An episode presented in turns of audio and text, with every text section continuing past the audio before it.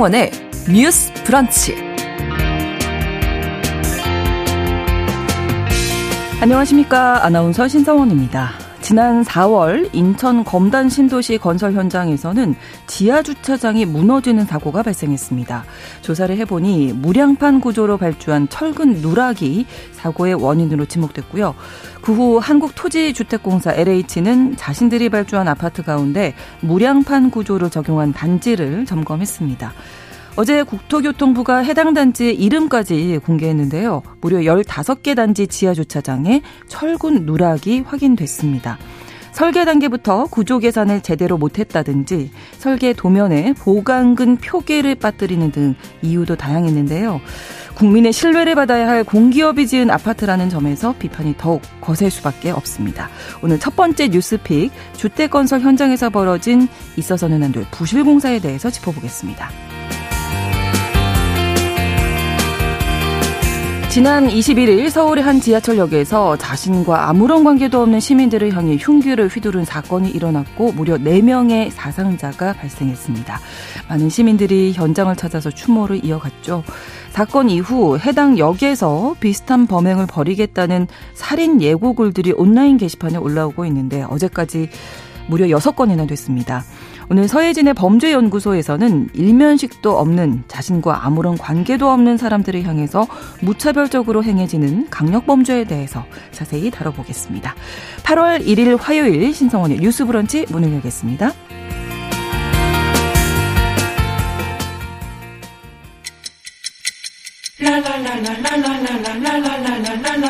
듣고 공감하고 진단합니다. 우리 사회를 바라보는 새로운 시선. 신성원의 뉴스 브런치 뉴스 pick. 네, 뉴스 브런치 시작했습니다. 그 전에 날씨 특보가 발령돼서 좀 소개를 해드려야 될 것 같은데요. 오늘 뭐 무덥습니다. 아침부터 매우 더운 날씨인데 낮 최고 체감 온도가 35도 내외로 전국적으로 폭염 경보 그리고 폭염 주의보가 발효됐습니다. 농촌 지역에서는 온열 질환 사망자가 발생했고요. 폭염 피해 예방을 위해서는 충분히 수분, 물 섭취를 하셔야 되겠고 또 현기증이나 메스꺼움, 두통 등의 증세가 있다면 시원한 장소로 이용, 이동을 하셔서 온열 질환을 예방하고 폭염 대비 철저히 하셔야겠습니다. 오늘 전국적으로 폭염 경보와 폭염 주의보가 발효됐다는 소식도 전해드리고요. 뉴스 브런치 청취자 여러분과 함께 소통하면서 만들어 가겠습니다. 실시간 유튜브로 보실 수 있고요. 의견은 짧은 문자 50원, 긴 문자 100원이 드는 샵 9730, 우물정 9730번으로 주실 수 있습니다. 또 라디오와 콩 앱으로도 많이 참여해 주시기 바랍니다. 화요일의 뉴스픽 한겨레 신문 박다혜 기자, 조성실 시사평론가 두 분과 함께합니다. 어서 오세요. 네, 안녕하세요. 네, 반갑습니다. 날씨가 연일 너무 무덥죠? 네, 네, 정말 숨을 쉴 수 없는 그런 네. 느낌이 들더라고요. 어제 제가 음. 아 샤워를 해서 무엇 하나 이렇게 나오자마자 땀을 흘릴 거면 그러니까요, 맞아요. 예. 그런 생각을 했네요. 경보 주의보 내려져 있기 때문에 건강 관리 무엇보다 다 잘 하셔야 될 것 같고요. 일단 오늘 첫 번째 뉴스픽이 철근 누락 아파트들에 대한 실태 조사 결과가 드러나서 이제 알려드리도록 하겠습니다.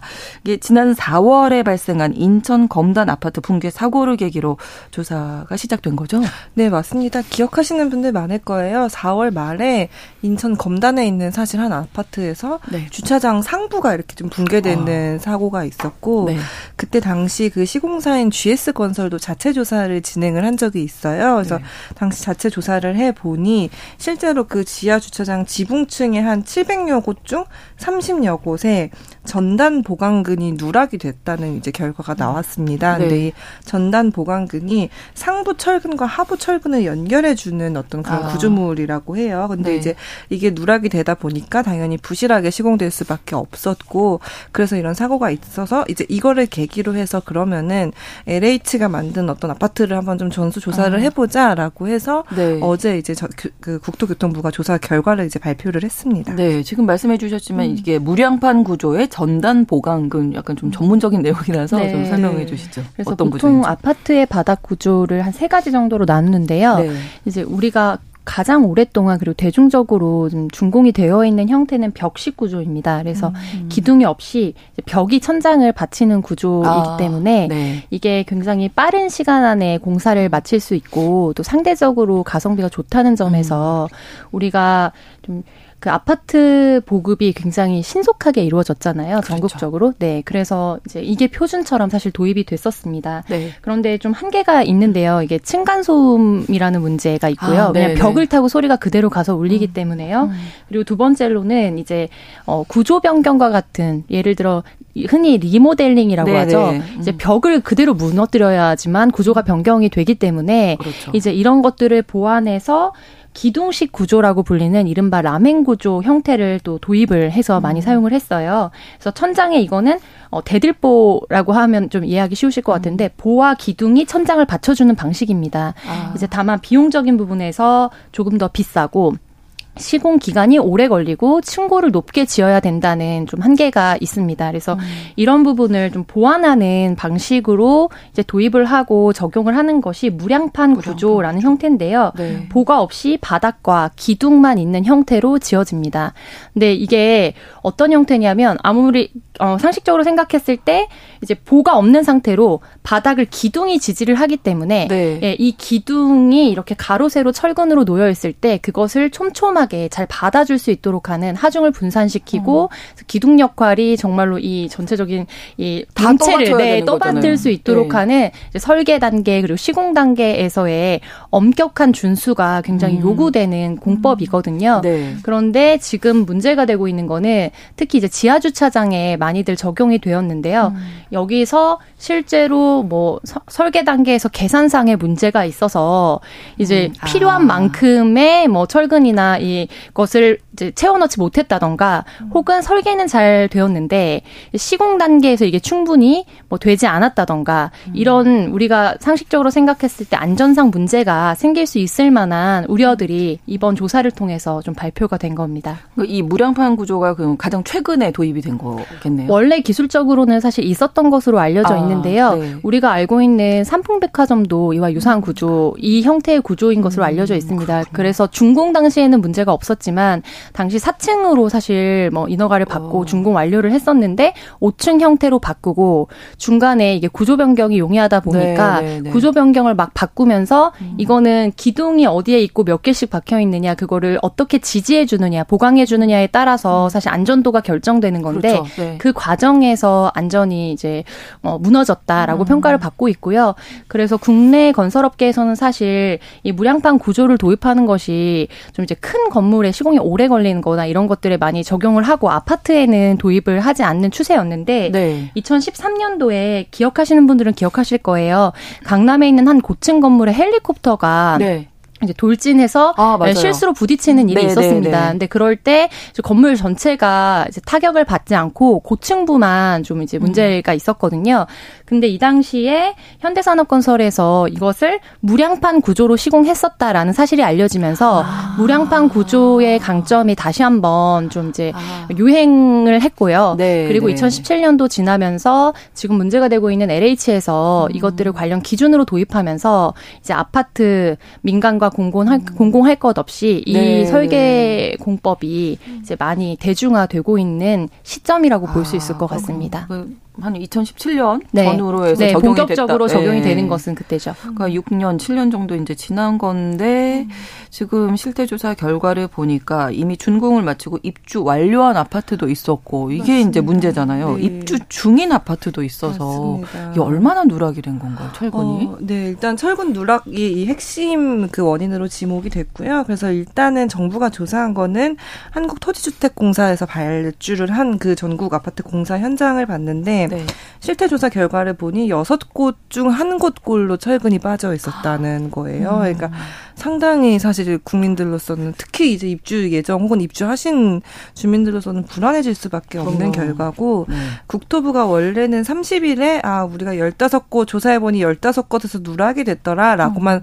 발표를 했다가 주민들이 워낙 이제 불안해 하니까 이제 어제 다시 한번 설명회를 열고 구체적으로 어디 어디라고 이제 좀 공개를 했어요. 그래서 네. 어제 국토부가 공개한 누락된 단지는 뭐 남양주 별내, 오산 세교 이런 수도권에 여덟 곳이 있었고요. 이제 네. 광주, 양산 이렇게 지방에 일곱 곳이 있었고 이제 이들 시공사가 어디냐 이렇게 보니까 사실 우리가 알고 있는 그러니까 일부 사실 주민들은 음. 알고 있는 대형 건설사도 있고 네. 여러 가지 좀 인지도가 높은 중견 건설사들이 좀 다수 포함돼 있어서 이게 좀 총체적으로 문제가 드러나고 있는 상황이고 말씀해주신 대로 사실 지금 우리나라 아파트가 이미 그러니까 선 분양을 하잖아요. 아파트를 네. 짓기 전에 그렇죠. 분양을 하다 보니까 이렇게 부실공사가 된 상황에서 이거를 음. 이번에는 조사를 했으니 알려지기라도 했지. 그렇죠. 다른 아파트들은 음. 알려지기도 어려운 상태에서 좀 입주를 하는 일들이 반복이 되다 보니까 국민분들은 많이 이제 좀 불안함을 호소를 하고 있는 상황이고 실제로 어제 이제 보도를 보니까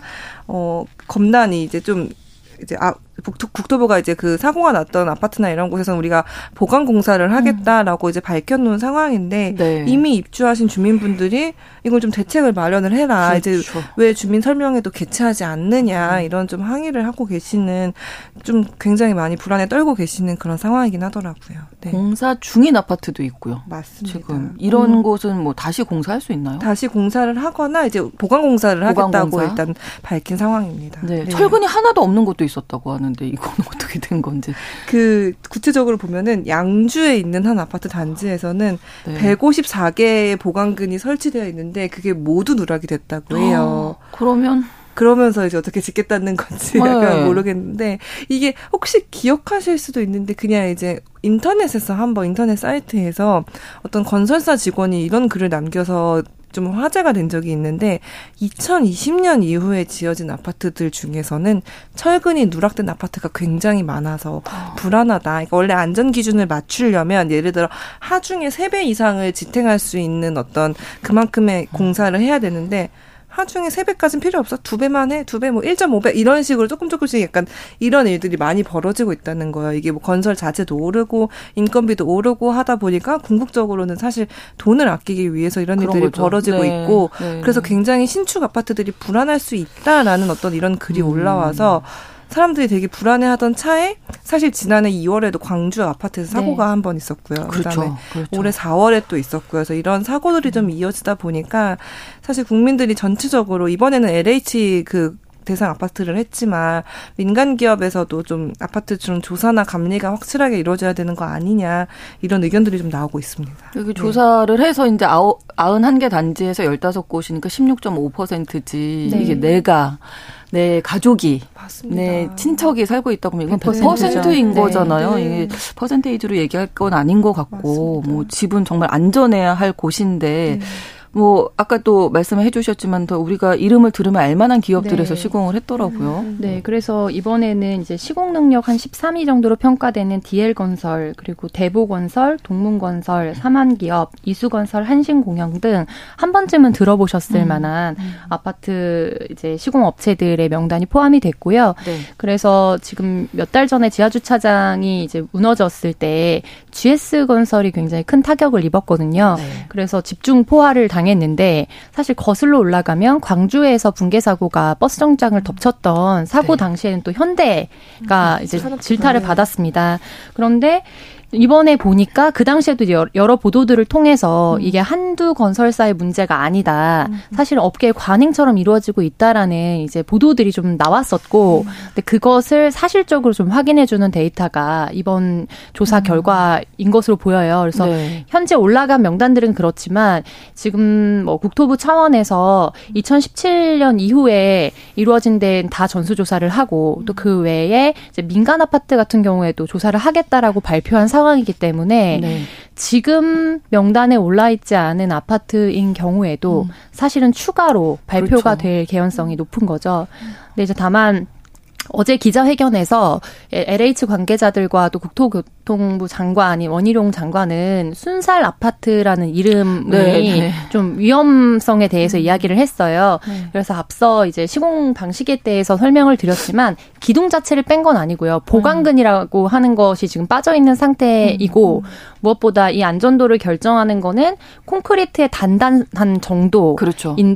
그거를 전반적으로 다 검사를 했을 때 이게 완전 무너질 정도 정도의 그런 것은 아니기 때문에 보강 공사를 통해서 이거를 개선하겠다라는 거고요. 네. GS 같은 경우에는 전면적으로 보상도 해주고 음. 다시 재시공을 하겠다라고 했기, 했어요. 네. 그래서 지금 LH에 입주한 곳에 분양이 된 아파트 단지들도 지금 포함되어 있거든요. 그렇죠. 그러면 입주자들에 대한 보상은 어떻게 되는 거냐? 음. 그리고 국토교통부와 LH 쪽에 명단을 공개하지 말아달라. 왜냐하면 집값에 또 출렁임에 영향을 주기 때문에요. 음. 그런 이제 민원도 굉장히 다수 접수되고 있는 상황인 것으로 알려져 있습니다. 네. 정부에서 이렇게 보강을 하겠다고 하지만 입주한 분들 이제 입주를 기다리고 있는 분들이 네. 과연 신뢰할 수 있을까? 네, 안전도에 대해서는 그렇죠. 전문가들이 어떤 얘기를 하는지 보강으로 괜찮다고 하던가 요? 건가요? 그래서 뭐 언론 인터뷰에 따르면 네. 이제 그 우리 정부 기관 관계자들뿐만 아니라 네. 이제 그 업계 관계자들도 사실은 콘크리트 타설 정도를 음. 봤을 때는 음. 지금 당장 크게 음. 문제가 될 것으로 보이진 않고 보강을 통해서 해결될 것으로 보인다라고 말하는 관계자들도 덜어 있고요. 네. 이게 시간이 오래 네, 지나면 그렇죠. 이제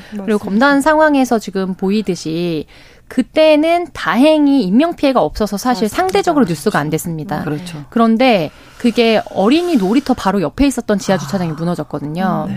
그래서 평소 시간대나 이런 것들이 우연히 맞아 떨어졌더라면 음. 어린이가 다수 사상자가 발생할 수도 있었던 사고였어요. 그래서 이거를 전국적으로 지금 뭐 이렇게 많은 아파트에서 유사한 사고가 음. 일어날 수 있다라는 점과 플러스 지금 전라북도에서 어, 어제죠, 그제. 음. 그제 장수 지역에서 지금 네. 경보가 또 발생을 했잖아요. 음. 지진이 지진, 발생해서요. 네. 그렇죠. 그래서 네. 이전에는 우리가 지진 안전지대라고 인식을 하고 있었는데 음.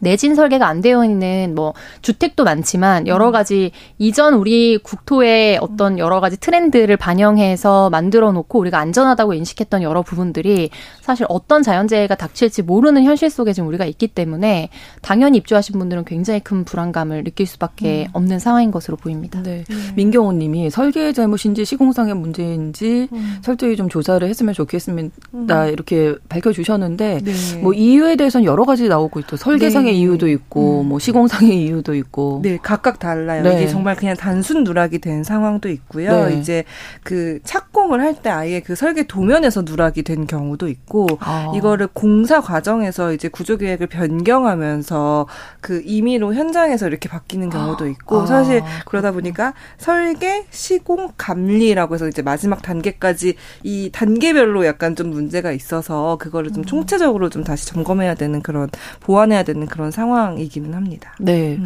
6938번으로 저도 아파트를 많이 지어봤지만 음. 국민의 안전이 중요한 이 음. 아파트 건설에 있어서 설계, 시공, 감리, 불순이 있을 수 없는 일이라고 음, 하셨어요. 부실공사 아파트는 철저히 조사해서 재시공 또는 음.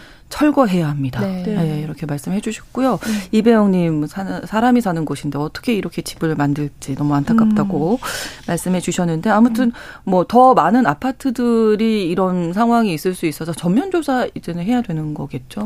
그래서 사실 민간이 짓고 네. 있는 아파트 대상으로도 한 200곳 그렇죠. 정도 좀 조사를 하겠다라고 네. 이제 밝힌 상황이고 네. 어제 이제 경제정의 실천 시민연합 이제 우리가 경실련이라고 부르는 시민사회 단체가 이제 문제를 하나 제기한 것이 네. 어 이제 공사 설계사 그리고 감리업체 사실 감리업체 역할도 굉장히 중요한데 그러니까 사실 모두 LH 전관을 영입한 곳이다.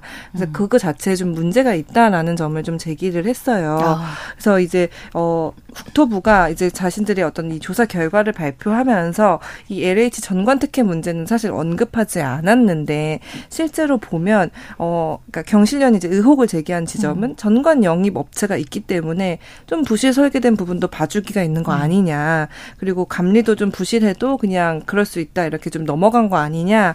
그 다음에 또 이제 공공 사업들인데 LH가 발주하는 사업들은 공공 사업이기 때문에 근데 네.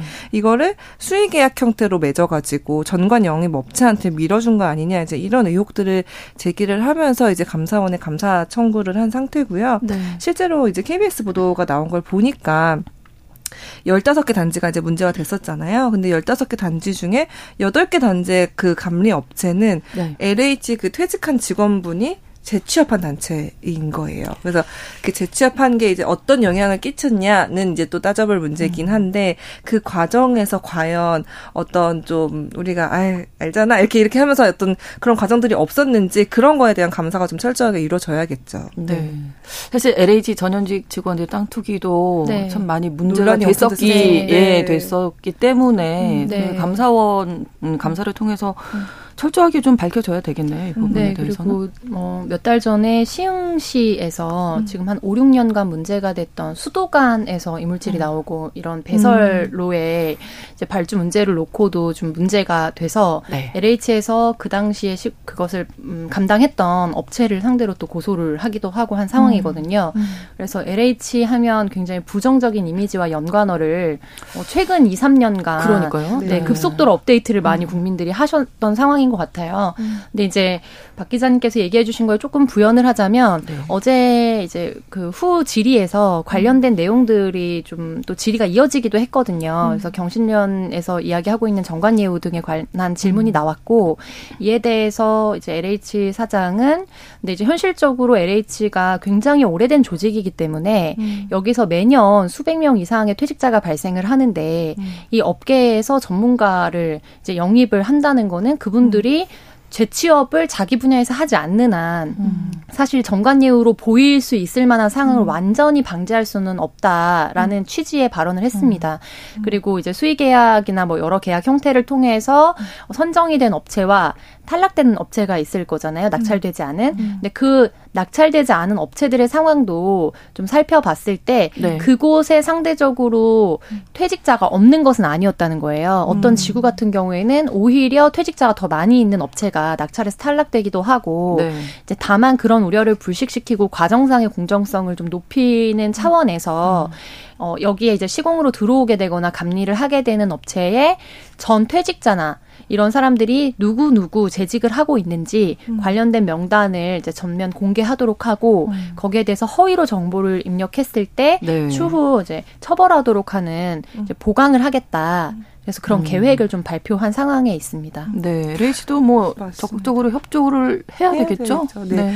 그 말씀하신 대로 사실 내가 관련 업계에서 퇴직을 했는데 네. 비슷한 업계로 재취업을 하는 것 자체를 원천적으로 막기는 음. 조금 어려운 것 같아요. 근데 이제 경실련도 그렇고 이제 좀 문제를 제기한 부분 중에 하나가 하나는 아까 수의계약 부분도 말씀을 네, 드렸지만 네. 이런 건설 사업 관련 용역을 받을 때 이분들이 이제 종합 심사 낙찰제라는 음. 제도가 있더라고요. 근데 네. 그게 뭐냐 하더니 이거는 이거는 이제 심사를 하는 과정에서 평가위원이 있고 그 평가위원이 이거를 평가를 하는데 네. 사실 평가위원이 선발된 어떤 위원회 음. 차원에서 음. 결정을 하다 보면 그 위원회 주관이 좀 반영될 수밖에 없으니까 그거에 있어 음. 어떤 객관성이나 공정성을 담보하기 어려운 거 아니냐 이제 이런 음. 지적이 있어서 사실 재취업을 뭐 하지 말라 이렇게 하는 건좀 음, 음. 과할 수도 있겠지만 네, 네 어떤 이 평가 과정의 투명성을 좀 확보하기 위한 장치라든지 음. 어떤 공정성 있게 평가하는 지표를 더 투명하게 공개한다든지 좀 이런 방안도 같이 고민해 볼 수는 있을 것 같습니다. 네, 그렇습니다. 2380번으로 결혼 36년 만에 청약 당첨됐는데요. 음. 요즘 이 부실 시공 이 뉴스 보면서 덜컥 겁이 납니다. 제발 안전하고 편안하게 살 수 있게 해줬으면 좋겠어요 했는데 저도 이 생각했거든요. 네. 청약 당첨되신 분들 얼마나 기쁘 기쁘셨을까? 네. 뉴스가 이렇게 나오면 네. 어 이거 들어갈 수 있을까? 맞습니다. 이런 생각 네. 왜안 하셨겠어요? 맞습니다. 예. 그리고 특히 이제 아마 입주 예정인 분들도 이게 특히 이제 드러난 분들 곳에서는 보강 공사를 한다고 하지만 네. 그 보강 공사하는 소요 시간이 더 있잖아요. 그리고 그렇죠. 사실 그 기간 동안 그분들 또 새로 살 집을 그러니까 계약을 연장을 음. 하던가 집을 그렇죠. 다시 구하던가 네네. 이런 작업들이 필요하기 때문에 이 부담과 그 피해가 오롯이 진짜 주민들한테 오는 상황이고 그렇죠. 말씀하신 대로 저는 약간 좀 너무 이게 왜 한국이 대형 재난에서 배우지 못할까? 왜냐하면 음. 우리나라는 삼풍 백화점 사고를 그렇죠. 겪고 네. 성수대교 붕괴 사고를 겪은 나라이고 이미 엄청난 인명 피해를 겪은 나라인데 다른 것도 아닌 사실 또 건설 현장에서의 안전이 지켜지지 음. 않는다는 거는 정말 심각하게 다뤄야 되지 않나라는 그런 생각이 듭니다. 네. 네. 뭐 실태 조사 철저히 해서 음. 누락된 아파트도 찾아내고 보강 공사 뭐 네. 이제 잘 해야 할 것 같습니다. 첫 번째 뉴스픽 이렇게 마무리하고요. 잠시 후에 2부에서 두 번째 뉴스픽 이어갑니다. 외국인 가사 도우미에 대한 이야기 해볼 텐데요. 어, 저희가 이 내용은 뭐 여러 차례 뉴스픽에서도 다루긴 했습니다만은 어제 정부가 공청회를 열고 시범 도입을 공식화했죠. 이 계획 안도 잠시 후에 말씀드리겠습니다. 하반기에 서울에서 시작될 것으로 보이는데 어떻게 진행이 되는지 잠시 후에 이야기 나누겠습니다. 11시 30분부터 일부 지역에서는 해당 지역 방송 보내드리겠습니다.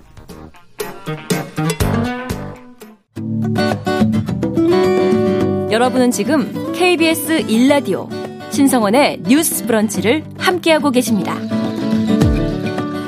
외국인 가사 도우미가 도입된다고 합니다. 어제 정부에서 계획안을 발표했는데요. 자, 어디에서 몇 분이나 어떤 분들이 오시는 건지 박다희 기자님 정리해 주실까요? 네, 이제 외국인 가사 도우미 이제 들어온다 들어온다 이제 얘기가 이제 많이 있었는데 어제 이제 고용노동부가 공청회를 열면서 이 가안을 계획안을 처음 발표를 했어요. 이게 뭐 네. 뭐 확정된 거는 아니고 이제 어제 공청회에서 들은 의견들 같은 걸 토대로 이제 의견도 듣고 이제 뭐 실태 조사도 하고 뭐 이렇게 하면서 이제 확정을 해 나갈 거라고는 하는데요. 네. 일단 이제 노동부가 밝힌 거를 보면 필리핀 등에서 이제 사실 한 100여 명 정도를 시범 사업을 하겠다. 그리고 네. 서울시에서 한 6개월 정도 시범 사업을 한번 해보고 그거를 이제 확정해서 할지 말지를 결정하겠다라고 이제 밝힌 상황이고 이제 이분들이 들어오면 이제 서울시에 있는 이 가사 노동 서비스를 제공하는 기관들이 이미 있어요. 민간 네. 기관들이. 그래서 이분들이 가사 노동자랑 계약을 맺고 원하는 그 가정에 이제 공급하는 방식으로 음. 이루어지는 곳들이 있는데 그런 약간 좀 인증을 정부 인증을 받은 기관들 몇 개를 대상으로 선정을 해서 거기에 이제 필리핀에서 오시는 가사 노동자분을 계약을 하고 우리가 공급을 음. 하겠다. 근데 이제 이거는 사실 상주 도우미보다는 각 가정이 이제 출퇴근하는 방식으로 네. 이제 돕겠다라고 이제 밝혔 있 었고 네. 출퇴근을 하려면 당연히 이분들이 와서 숙식을 해결을 해야 되잖아요. 그렇죠. 근데 숙식을 해결하기 위해서 사실 그 또 돈을 써야 되면 음. 이 집값 높은 서울에서 사실 아, 버티면서 쉽지, 쉽지, 쉽지 않다는 네네. 네. 어떤 지적들도 계속 나오고 하다 보니 어 서울시에서 우리가 어 1억 5천만 원 정도를 좀 제공을 하겠다. 그러니까 예산을 편성해서 이걸로 우리가 지원을 해줄게라고 음. 밝힌 상황이긴 해요. 근데 이제 1억 5천만 원이 그냥 들으면은 어 굉장히 큰 액수처럼 느껴지기는 하는데 100여 명이 들어오고 맞아요. 이분들한테 숙식을 제공한다고 하면 음. 6개월을 하면 한 월 25만 원 정도밖에 못 음. 받거든요. 근데 네. 월 25만 원으로 숙식을 제공하면서 어, 그 가사 노동자 비용을 받아서 그게 충당을 하는 게, 그러니까 어느 정도 이게 과연 수요 공급이 맞을지 어. 이게 좀 약간 의문도 좀 나오고 있는 상황이기는 합니다. 네, 저희가 네. 항상 이제 네. 논란적으로 이야기했던 부분이 최저시급 적용하지 않는다라는 네. 부분이었잖아요. 네. 이건 어떻게 된 맞습니다. 건가요? 맞습니다. 그래서 시대전환의 조정훈 의원 안이 네. 당초에 최저시급, 최저시급을 미적용하도록 법률을 개정하겠다고 해서 굉장히 논란이 일었었는데요. 어제 공청회에서는 이제 그 안대로 가지 않고 국내 노동자 들과 동일하게 적용하도록 하겠다. 네. 다만 뭐 휴가라든지 주휴수당이나 이런 부분에서는 제외될 수 있는 여지가 있다는 부분을 발표를 했습니다. 음. 그리고 이제 숙식과 관련해서는 지금 기자님께서 자세히 얘기해 주신 것처럼 네. 이제 그것을 고용하는 업체에서 음. 일정 부분 뭐 이전에 기숙사형 형태로 뭐 살게 한다, 음. 6인실을 산다, 뭐 이런 이야기들 나왔잖아요. 그래서 그런 구상안을 이야기한 거고요. 어제는 이제 공청회 단위였기 때문에 최종적으로 확정안은 아닙니다. 음. 의견 청취를 위한 공청회라는 취지였고, 음. 다만 공청회 발표 자체가 너무나 한 3, 4일 전에 막 긴급하게 이루어져서 네. 정말로 공청회의 그 취지대로 이제 부합하게 진행을 하려면 음. 여러 단체들의 의견을 들을 수 있는 충분한 시간과 고지가 돼야 되는데 그 부분에 대해서 너무 졸속으로 음. 이제 정부나 지자체의 의지가 있는 것을 밀어붙이기 위해서 일정이나 이런 것들을 잡은 것이 아니냐라는 음. 비판도 받고 있습니다. 네. 자, 정부는 이 필요성, 외국인 음. 가사 도우미의 필요성, 왜 외국인 도우미를 도입해야 한다고 얘기하고 있나요? 일단 기본적으로는 사실 처음에 말을 꺼낼 때는 저출생이 사실 우선이 되기는 했어요. 이제 네. 어 여성들이 경력 단절을 겪고 근데 보니까 경력 단절을 겪으면서 결혼 그거가 싫어서 결혼을 안 하는 것 같아. 그럼 우리가 그 문제를 해결하려면 이들의 가사 노동, 육아 노동 부담을 우리가 줄여주려고 할게. 근데 보니까 그럼 가사 노동자들 구하기가 어렵다고 하네.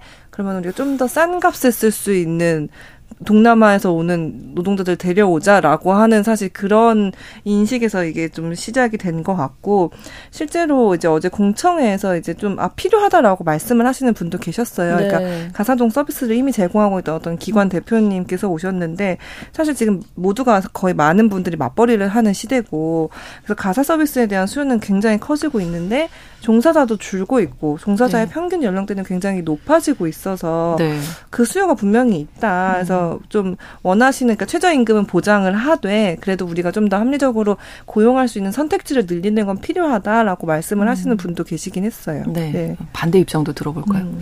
네, 반대 입장은 이제 현장에서 피켓팅을 했던 여성 단체들의 메시지로부터 가장 상징적으로 드러나는 것 음. 같은데요. 네. 이제 또 다른 노예제 가 될수 음. 있다. 그래서 결국 국내 여성들이 겪고 있는 이런 뭐 가사의 부담이라든지 이런 것들을 더 싼 값에 음. 외주화시키는 방식으로 결국에는 전 세계적으로 이제 지구촌이 연결되어 있는데 음. 또 다른 여성들을 착취하는 형태의 음. 시작점이 될 것이다. 그래서 큰 우려를 표했습니다. 그리고 그 이면에는 이제 가사 노동과 관련된 이제 가사 근로자법이 우리가 굉장히 거의 3, 40년 뭐 이상의 투쟁 끝에 도입된 네. 지몇 년째 되지 않았 고 않았거든요. 거의 뭐 최근에 도입이 됐습니다. 그래서 이거를 국내에서 어떻게 안착시켜 가면서 음. 우리가 막 그런 연구 결과는 많이 나왔었잖아요. 예를 들면 그 전업주부의 가사 노동량을 급여로 산정했을 때 얼마인가 네. 이런 것들이 막 나왔던 네. 거를 한참 또 그게 유행하기도 했었고요. 맞아요. 그런데 이제 그것이 현장에서 적용되기는 굉장히 어려웠죠. 음. 그래서 그거에 그렇죠. 어떻게 보면 첫 도약점으로 이 법안을 국내에서 좀 활성화하고 시행해가는 단계에 있었는데 음. 이런 방식으로 도입을 하게 되면 결국에는 법안은 음. 이제 명분을 따라서 도입을 하고 음. 사실상 무력화시킴으로 인해서 가사와 돌봄, 육아의 가치도 폄하할 뿐만 아니라 공정한 노동에 대한 대가를 받지 못하도록 하는 음. 악순환이 계속될 것이다. 음. 그래서 근본적인 문제 자체는 노동 환경을 개선해서 예를 들면 육아 같은 경우에는 이제 부모들이 양육자가 음. 직접적으로 육아와 가정과 일을 양립할 수 있는 환경을 마련해 주는 방법으로 노동 정책을 정확성 있게 가져가야 한다라는 주장과 네. 인터뷰들도 계속해서 나오고 있는 상황입니다. 그렇습니다. 근데 이제 현실적으로 음. 이제 뭐 가사 도우미 이용할 때 국내 도우미 같은 음. 경우는 비용 부담이 있다. 네. 네. 엄마들이 이제 이런 네. 얘기 많이 하시잖아요. 네, 네, 그래서 아 그러면 내가 일을 관둬야 되나? 음, 그러니까 경력 단절이 되는 맞습니다. 거고 또 그러다 보니 뭐 이런저런 사람 구하기도 힘들고 뭐 이런저런 어렵죠. 현실적인 어려움이 있단 말이에요. 그러면 정말 실질적인 음, 음. 어떤 정책이 필요하다는 건데 지금 말씀해 주신 일과 그 육아를 양립할 수 있는 음, 네. 그런 정책이 빨리 나와야 네. 할 텐데요. 그 네. 사실 어제 그 공청회에 참여한 정부에서 이렇게 섭외한 패널 분들 중에 워킹맘, 워킹데디 분들이 계셨는데 네. 사실 그분들이 이 수요에 대해서 그렇게 필요로 하지 않으시더라고요. 왜냐면은 어, 네. 사실 가능하면은 내 손으로 내 아이를 키우고 그렇죠. 싶은 거지. 그렇죠. 갑자기 이렇게 온다고 우리가 음. 갑 이렇게 한 것보다는 그리고 그러니까 그렇게 실제로 말씀하셔서 저는 사실 놀랐거든요. 왜냐면 음. 그동안 정부가 홍보한 게 아, 현장에 계신 부모님들은 너무 필요로 하신다라고 말씀을 하셨는데 사실 음. 그분들은 오히려 가능한 말씀하신 대로 이제 일가정 그러니까 일과 가정 양립할 수 있는 방안을 우선적으로 만들어 달라. 네. 그리고 사실 그러니까 이게 말씀하신 이런 그러니까 당연히 수요가 있죠. 필요하죠. 손이 부족하신 분들이 네, 많이 네, 네. 계시죠. 네. 근데 이게 사실 외국인 가사 도우미로 사실 해결할 수 음. 있, 냐 이거보다는 이미 기존에 우리가 운영하는 제도들이 있어요. 여가부가 아이돌 보미 서비스 네, 운영하고 있고 네. 그리고 어제 이제 그 공청회 자리에서 질문으로도 나온 게 지금 서울시 사회 서비스 원이라고 음. 사회 서비스 원도 가사 그러니까 그 가사라기보다는 그 육아 돌봄도 같이 제공하는 유치원도 있고 이런 돌봄 자체를 어떤 공공 의 영역에서 해결해 보자라고 음. 해서 만든 거고 거기서 계속 그 수요와 그런 돌봄을 제공하고 있는데 사회 서비스원 같은 건 없애고 그런 건 없애면서 이제 민간에서 운영하는 음. 방식으로 이거를 계속 도입을 하려고 하는 건 이 돌봄 노동이라는 거를 공공의 영역에선 더 이상 해결하지 않겠다. 음. 대신에 민간에서 필요한 사람이 돈을 내고 해결을 해라. 그러니까 자꾸 이렇게 시장으로 맡기는 방식의 어떤 그 기조화에서 이루어지는 거 아니냐. 네. 그러다 보니까 실제 어떤 이 수요가 있는지 이들이 정말 필요로 하는지 정말 사실 어제 나온 지적 중에 굉장히 의미 있었던 지적이 뭐냐면은 그러니까 저는 제가 어제 공청회 노동위원회를 갔을 때 이게 정말 급조된 정책이구나라는 그 인상을 받을 수밖에 없었던 게 제가 물어보니까 아니 현 여기 나오신 워킹맘 working daddy분들도 굳이 필요하지 않다고 하시는데 왜 이거 이렇게 하냐 네, 했더니 네, 이 정책은 뭡니까 이렇게 네, 되는 거죠. 그러니까, 그러니까 근데 아 우리가 그래서 8월 중에 수요 조사를 실시하겠다는 거예요. 그러니까 수요 조사를 실시하기 전에 이 계획안을 아, 네. 발표를 하는 거예요. 그리고 이제 굉장히 또 의미 있었던 지적이 일단 지금 이미 가사 노동자를 그러니까 제공하는 기관, 정부, 부처, 뭐 네. 기관들이 있고 그런데도 불구하고 특히 이제 여가부가 제공하는 아이돌봄이 서비스는 이미 어느 정도 육아 경력이 있으신 분이 하면서도 음. 굉장히 그 자격을 철저하게 만들어 놔서 음. 서비스 이론 교육만 80시간 이상을 맞아요. 해야 된대요. 네. 근데 사실 지금 필리핀에서 급하게 들여오려고 하다 보니까 음. 한국어 교육, 문화 네, 교육 이런 음. 거를 한 뭐 60시간 해가지고 음. 바로 현장에 투입을 하겠다는데 그거를 이제 서로의 그럼 신뢰 관계가 생길 수 있는지 그분들이 여기에 적응을 할 수 있는지 음. 이런 것들을 면밀하게 따져봤냐라는 질문에 사실 정부가 답을 못했고요. 더 중요한 거는 필리핀에서도 필리핀 정부 자체가 해외에 파견하는 가사 도우미를 이제 우리가 보호하겠다라는 보호하는 그러니까 해외에 파견하는 노동자 자체를 좀 음. 보호하는 정책을 강화하는 방향으로 계속 가고 있거든요. 근데 사실 정부가 요구하는 그러니까 한국 정부에서 우리는 어 굉장히 quality 있는 사람을 데려올 거니까 걱정하지 마 이렇게 홍보를 하고 있는데 그 정도의 인력을 그러니까 필리핀에서 이렇게 그, 그걸 오케이 할 정도로 필리핀 정부와 어느 정도 이런 소통과 이런 음. 좀 접촉이 있느냐라고 이런 질문도 나왔는데 거기에도 사실 답변을 음. 하지 못했어요. 그래서 굉장히 그냥 이게 어, 연내에 우리가 이거 할 거야라는 목표만 가지고 계속 달리고 있는 상황 아닌가 좀 음. 그런 생각이 듭니다. 아, 한 가지만 네, 말씀드리면 네, 네, 네. 저는 이 전, 정책 입안 과정에서 특히 필리핀의 여성들을 이제 시범적으로 음. 이제 어, 영입을 하겠다라고 하는 거는 개인적으로 음. 영어 사대주의적인 맞아. 그, 기반해 있다고 봅니다. 네, 네, 영어도 네, 하면서 맞아요. 네, 우리 네. 인건비보다 네. 더 싸게 그리고 음. 언제든지 사실 해고할 수 있는 왜냐하면 고용허가제도 어, 하에 있기 때문에요. 그런 형태의 노동자를 도입하겠다라는 발상 자체가 실제로 지금 이 세대에 물론 전면적으로 모두가 반대하진 않을 겁니다. 음. 당사자 중에는 원하시는 음. 분들도 계실 거고요. 그런데 세대 정신 자체가 굉장히 많이 달라졌고 어제 당사자 패널들도 주로, 주요하게 이야기했던 게 신뢰의 문제와 그 다음에 문화 차이의 극복을 음. 어떻게 할 것이냐예요. 그렇죠. 그럼 상식적으로 100건의 사례를 도입하는데 1억 5천을 지금 음. 보조를 하겠다고 했어요. 네. 그러면 아이돌봄 서비스 저 굉장히 잘 유용하게 음. 이용했고 그분과 한 분과 이제 연결이 돼서 오랫동안 어, 했는데 네네. 이제 이 선생님들이 최저임금을 연동돼서 지금 받고 계시거든요. 음. 그러면 이제 이렇게 말씀하시는 거예요. 나이도 들고 병원 가는 비용이나 오는 음. 비용이 같기 때문에 사실 오기 어렵다. 음. 그 비용을 현장에서 숙련도 있게 신뢰관계를 음. 맺으면서 역할을 해오신 분들의 네. 인건비 인상의 형태로 지원하는 명목으로 잡게 음. 되면 국내 여성들의 일자리도 더 보완을 하면서 네. 신뢰관계를 바탕으로 해서 아동 뭐 육아라든지 가사의 부분을 보완할 수 있다. 음. 그런데 우선순위를 어디에 두어야 될지 지금 음. 굉장히 갈팡질팡 하고 있는 상황이다라는 음. 점이 안타깝게 보입니다. 이런 의미로 아마 1058번 쓰시는 분들이 음. 쓰신 분이 이렇게 음. 얘기하신 것 같아요. 현재 발표된 조건이라면 음. 인력 수입 없이 내국인으로도 네. 일할 수 네. 있습니다. 내국인도 네. 일할 수 충분히. 있습니다. 예. 그리고 이 사실 이 자리를 더 좋은 처우로 만들어야죠. 네, 네. 그렇습니다. 네. 자칫하면 애들도 연계국어가 되고요. 네. 왜냐하면 현장에서 지금 그런 맞아요. 토론을 하시는 분이 굉장히 네. 많습니다. 네. 네. 그리고 사실 제가 정부는 음. 예산 지원하는 게 없다고 어제 밝히더라고요. 네. 근데 서울시가 그럼 지자체에서. 매년 1억 5천은 사실 할 수 있는 상황인지도 모르겠고 음, 좀더 충분한 논의가 필요하다 이렇게 음. 보입니다. 일단 바, 안이 발표는 됐습니다만 화요일에 뉴스픽 여기서 마무리 짓겠습니다. 한겨레 신문 박다혜 기자, 조성실 시사평론가 두 분과 함께했습니다. 고맙습니다. 수고하셨습니다. 감사합니다. 신성원의 뉴스 브런치는 여러분과 함께합니다.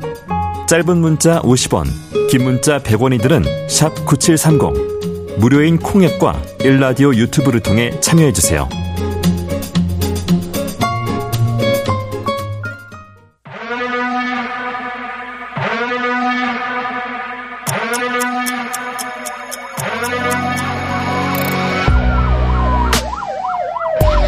범죄를 통해 우리 사회의 이면을 살펴본다.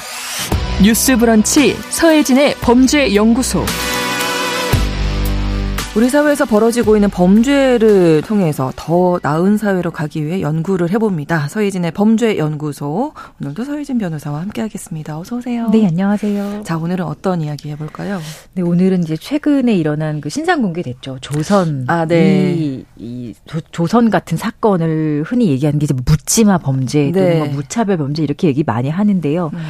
뭐 일면식도 없는 음. 또 관계도 없는 사람들에게 행해지는 이런 류의 범죄나 사건에 대해서 좀 얘기를 해보려고 합니다. 네. 최근에 많이 늘어나고 있는 것 같아요. 이런 유해 범죄들이. 그렇죠. 과거에 비해서는 네, 확실히 네. 저희가 좀 체감하는 게, 아, 이런 거는 대한민국에서는 좀 많이 발생하지 네. 않는다라는 그런 좀 생각이 있었는데, 지금 음. 이런 사건이 연일 좀 일어나고 있기 때문에 사람들이 네. 좀 불안해 하는 것도 있는 것 같아요. 그렇습니다. 자, 일단 피해자 조 씨가 사건 전에 홍콩 묻지마 살인 을 검색을 했었다고 네. 뭐 우발적인 사건이라 이게 우발적이었다 이렇게 음. 얘기했는데 점점 갈수록 계획 범죄가 드러나는 거죠. 네, 사실 이게 계획적인 그러니까 저기 속기 뭐죠? 그 경찰에서 검찰로 네, 송치되는 네, 네, 과정에서 기자가 계획적이었냐고 물어보니까 네. 이 조선이 뭐 네라고 대답하는 것도 있어요. 어. 근데 뭐 그게 어떤 의도로 네라고 대답했는지 모르겠지만 제가 네. 봤을 때는 지금 드러나는 정황이 사실상 뭐 그날 화가 나서 아주 우발적인 감정에 음. 그냥 한 범죄라기보다는 네. 사실상 조금 면밀하게 계획한 범죄인 것처럼 보여집니다. 그래서 가장 이 계획 범죄라고 보여지는 정황 중에 하나가 그 얼마 전에 홍콩 쇼핑몰에서 네. 어떤 남성이 이제 정말 아무런 상관도 없는 여성 두 명을 막 이렇게 잔인하게 살해하는 그런 사건이 있었어요. 네. 근데 그 사건을 검색을 했던 정황이 있다고 하고요. 그리고 뭐 정신병원 입원 비용 이런 것도 검색을 어. 했었고 어 할머니가 거주하는 곳에 인근 마트에 들러서 이제 흉기를 훔치는 모습이 CCTV에 녹화가 된 게 최근에 이제 언론으로도 보도가 되고 있더라고요. 네. 그리고 또 주변 사람들에게 미리 연락해서 뭐 1, 2년간 내가 연락 안 될 수도 있다 이렇게 얘기해 둔 것도 있고 네. 또 자신의 휴대전화를 초기화해서 검 검색 기록 같은 거 삭제를 했고 음. 데스크톱 PC도 망치로 부셔놨다고 합니다. 이 정도면은 아. 상당히 자신이 사전에 무엇을 했는지를 그렇죠. 좀 증거 관련한 인멸한 거죠. 네, 네, 네. 그리고 여기서 되게 좀 황당한 건 뭐 주변 사람들한테 1, 2년간 연락 안 된다. 오. 정신병원 이런 거를 검색했다는 것 자체가 아. 어 자기가 조금 어 정신적으로 문제가 있다는 걸 뭐 주장해서 얘기하려고 했던 거네요. 좀 이렇게 이 정도의 음. 범행을 저지르 저지르더라도 뭔가 좀 어, 짧은 형량을 받을 거다라고 네. 막연하게 예상한 거 아닐까라는 아. 생각도 좀 듭니다. 자, 이 사건을 두고 뭐 역시 일면식도 없는 동년배 여성을 숨지게 한 사건이죠. 정유정 사건과 유사성을 찾으면서도 비교하기도 하더라고요. 이건 왜 그런 네, 건가요? 많이 닮아 있다라는 평을 하시는 분도 많더라고요. 네. 뭐두 사람 다 개인적인 불만이라든지 어, 충족되지 못한 그런 결핍이 있었던 것 같은데 그런 것을 사실 범죄로 잘못 표출했다는 점에서 음. 뭐 공통점이 있다라고 볼 수 있어요. 그리고 어 뭐 무엇보다도 반사회적 성향이 음. 좀 어, 비슷하다라고 네. 평가하시는 전문가들이 꽤 있더라고요. 네. 일단 조선을 보면 이 사람은 그 작은 키에 대한 열등감이 있었다고 어. 알려지고 있죠. 신체적인 열등감이 있었고 또 좋지 않은 가정 환경에서 자라왔고 나만 불행한 것을 참을 수 없다. 그렇기 때문에 남들도 불행해야 한다는 이런 삐뚤어진 심리가 작용을 한 것 같습니다. 네. 그리고 이미 그 소년범으로 소년 보호 처분도 여러 차례 받았다고 하는데요. 네. 이때도 이미 불안정한 성장 과정을 상당히 많이 참작을 받았었다고 해요. 아. 네. 그리고 정규정 같은 경우는 뭐 잇따른 취업 실패나 음. 또 어, 가정 환경 좋지 않았고 또 할아버지와 살면서 기댈 가족이 좀 없었다라고 알려져 있고요. 그러니까 음. 뭐 사회적인 유대 관계, 가족의 어떤 유대 관계가 사실상 없었고. 네. 또 이런 것들이 겉으로 드러난 게 범행 며칠 전에 그 아버지에게 그동안 쌓였던 불만이나 원망스러움을 음. 전화로 몇 시간 동안 전달했다 이렇게 네. 알려졌습니다. 그래서 어떤 개인적인 불행이나 뭐 내가 가지고 있는 음. 불만, 열등감 이런 것 때문에 결국에 타인과 소통하는데 좀 어려웠을 거고요. 그리고 나의 불행의 원인을 자꾸 타인에게서 찾으려고 했다는 그렇죠. 거. 네. 그리고 신체적으로 뭐 좀 열등하거나 불우한 가정 환경 가진 사람들이 대부분은 다 성실한 어떤 네. 사회 구성원으로 살아가고 있는 네, 게 네, 네. 현실이에요.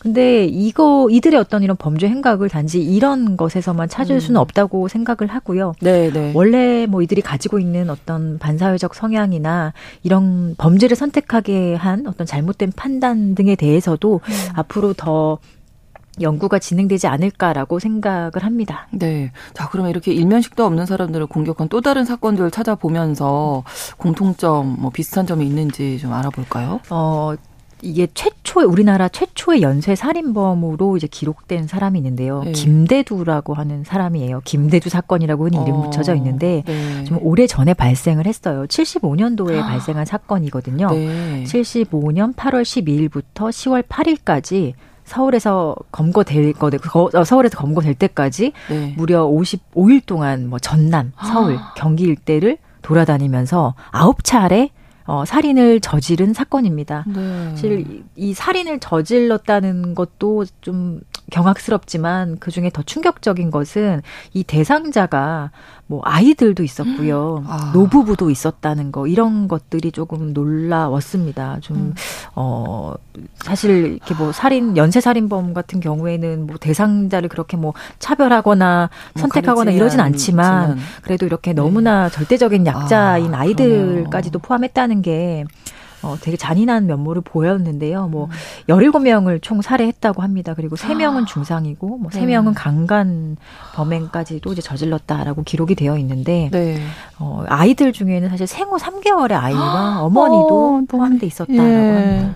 뭐, 당연히 이 사건은 사형을 사형. 선고받은 사건이고, 네. 76년 12월에 김대두는 사형이 집행이 됩니다. 네. 그래서 이것도 사실 그 보면은 자기하고 크게 아무런 관련도 없는 사람들을 없는데. 그냥 전국을 돌아다니면서 어, 살인이라는 가장 극단적인 유형의 범행을 저지른 거잖아요. 네. 근데 이게 왜 이런 일을 했는가? 뭐 이게 정말로 아무런 동기가 없어서 일어난 일인가라고 보면 저는 그렇지는 않다고 음. 생각하는 게 원래 이 김대두는 전과자였어요. 그래서 교도소에 있었는데 네. 교도소에 수감 생활을 한 이후에 출소를 하게 되는데 출소 음. 후에 사회에서 받는 차별, 아. 전과자에 대한 차별에 상당한 분노를 느끼고 그래서 이제 범행을 저지르게 된 거라고 음. 알려져 있습니다. 네. 그래서 이 사람이 사형을 사형 집행 전에 유언을 남기는데 네. 사회가 전과자들을 좀 더 따뜻하게 대해라 라고 어 그렇게 얘기를 했다고 합니다. 아, 어, 이게 뭔가 무슨 사명이 있는 것처럼 얘기했네요. 네, 이게 어떻게 봐야 될지 모르겠지만 네. 어, 결국에는 뭐 전과자들 자기가 이렇게 차별을 받았기 때문에 이런 범행을 저질렀다라는 음, 그런 명분을 찾으려고 했던 거라는 점에서 음. 그렇게 좀 뭐 좋게 보이지는 않습니다. 네.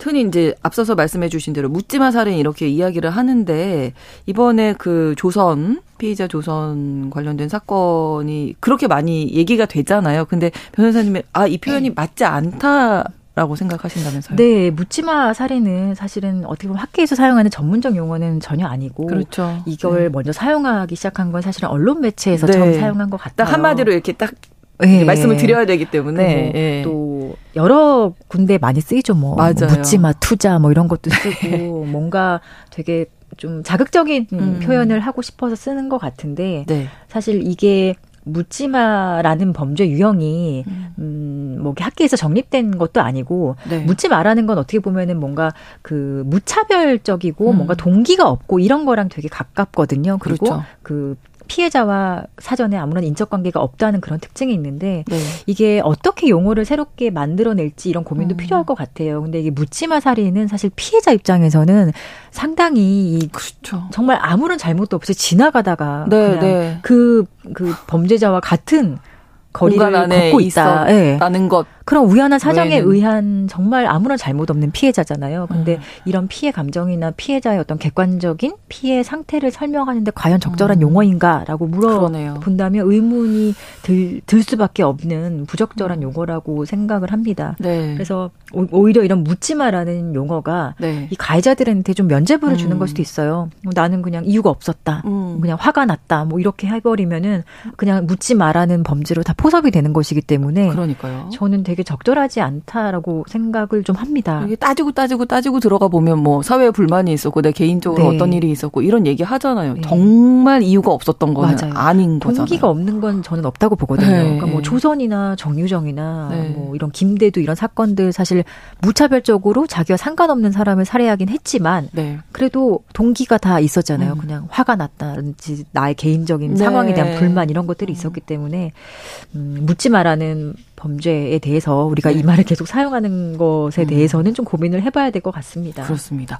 특히 조 씨 같은 경우에는 무려 14번 소년부에 송치됐었던 기록이 있었고 전과 3범입니다. 그러면 어떻게 보면 고위험군이라고 해야 할까요? 이 부분에 대한 관리도 좀잘 그렇죠. 돼야 네. 하겠다 이런 생각도 드네요. 근데 결국 뭐 소년이던 시절에 그러니까 19세 미만이던 미성년자 시절에 소년 보호 처분을 받은 거그 음. 부분을 조금 더 주목해야 될 것 같은데 네. 결국에 소년법이라는 그 존재 자체가 그 성인하고 똑같이 형사처벌하지 않고 성행을 교정하고 어떤 교화를 조금 더 방점을 찍어서 이들에게 어, 보호 처분을 내리는 거잖아요. 네. 그러면 이들이 어, 성인이 되었을 때 재범하지 않고 음. 잘 살아가야 되는 그런 상황을 목적으로 하는 건데 네. 이번 사건에서 보다시피 사실 조선은 전혀 그렇게 교화가 되지 못했어요. 그러네요. 그렇다면 이 소년 사건이라든지 소년 보호 처분에 있어서 지금 어떤 방식으로 이들을 음. 교화하고 있는지 범죄 예방 이라든지 방법의 문제 관점에서 네. 좀 문제가 없는지 정말 면밀하게 돌아봐야 될 것 같고요. 네. 그리고 범죄 소년이라고 흔히 칭해지는 게 이제 14세 이상 19세 미만을 얘기를 하는데 네. 전체적으로 범죄 소년의 수는 다소 줄었다는 통계가 있는데 아. 이중데 너무 안타까운 것은 3명 중에 1명은 재범을 한다라는 통계가 있어요. 2017년부터 2021년까지 통계를 보면 재범 소년 가운데 또 50% 가량은 3번 이상 범죄를 저질렀다. 아. 경찰청이 작년에 국회에 제출한 자료에 이렇게 되어 있거든요. 네. 그렇다면 재범 비율이 좀 많은 거잖아요. 근데 네. 이 재범을 좀 막을 수 있는 요인 그런 음. 것들도 좀 고민해보고 그렇죠. 어, 이 소년법에 대해서 소년들에 대해서 그 성인이 되었을 때 사회 구성원으로서 좀 잘 살아갈 수 있는 그런 네. 방법을 어, 현실적인 방법을 이제는 고민해야 될 때가 아닌가 생각이 듭니다. 국회 관련 법이 발의돼 있다면서요? 네, 이런 식으로 2인 이상의 사람에게 무차별적으로 어떤 신체 위해를 가한 사람을 좀 가중처벌하자라는 특정범죄 가중처벌법 개정안이 발의되어 있는데 네. 어 이게 좀 무차별적이라는 용어 자체가 음. 어떻게 정의할 것인가 이게 네. 과연 그 처벌법의 영역에서 과연 명확한가라는 쟁점이 있는데요. 네. 근데 이런 식의 범죄가 지금 많아지다 보니까 처벌이라도 좀 더 강력하게 해야 되는 것 아니냐라는 음. 어, 고민에서 시작된 것인데 어, 이 부분에 대해서 좀 국회에서 어떤 용어 설정이라든지 네. 아니면 법정형에 대한 논의를 조금 더 전문적으로 한 다음에 어, 이런 것도 필요성이 있다면 어, 이 특정범죄 가중처벌법에 좀 들어올 필요가 있지 않을까 생각을 합니다. 그렇습니다. 저희 이제 범죄연구소였고요. 박미영 님이 범죄연구소 코너 잘 듣고 있다가 팬이 계시네요. 네. 끝으로 소개해드렸습니다. 오늘 고맙습니다. 네, 감사합니다. 신성원의 뉴스 브런치 8월 1일 화요일 순서 마치겠습니다. 저는 내일 다시 오겠습니다. 고맙습니다.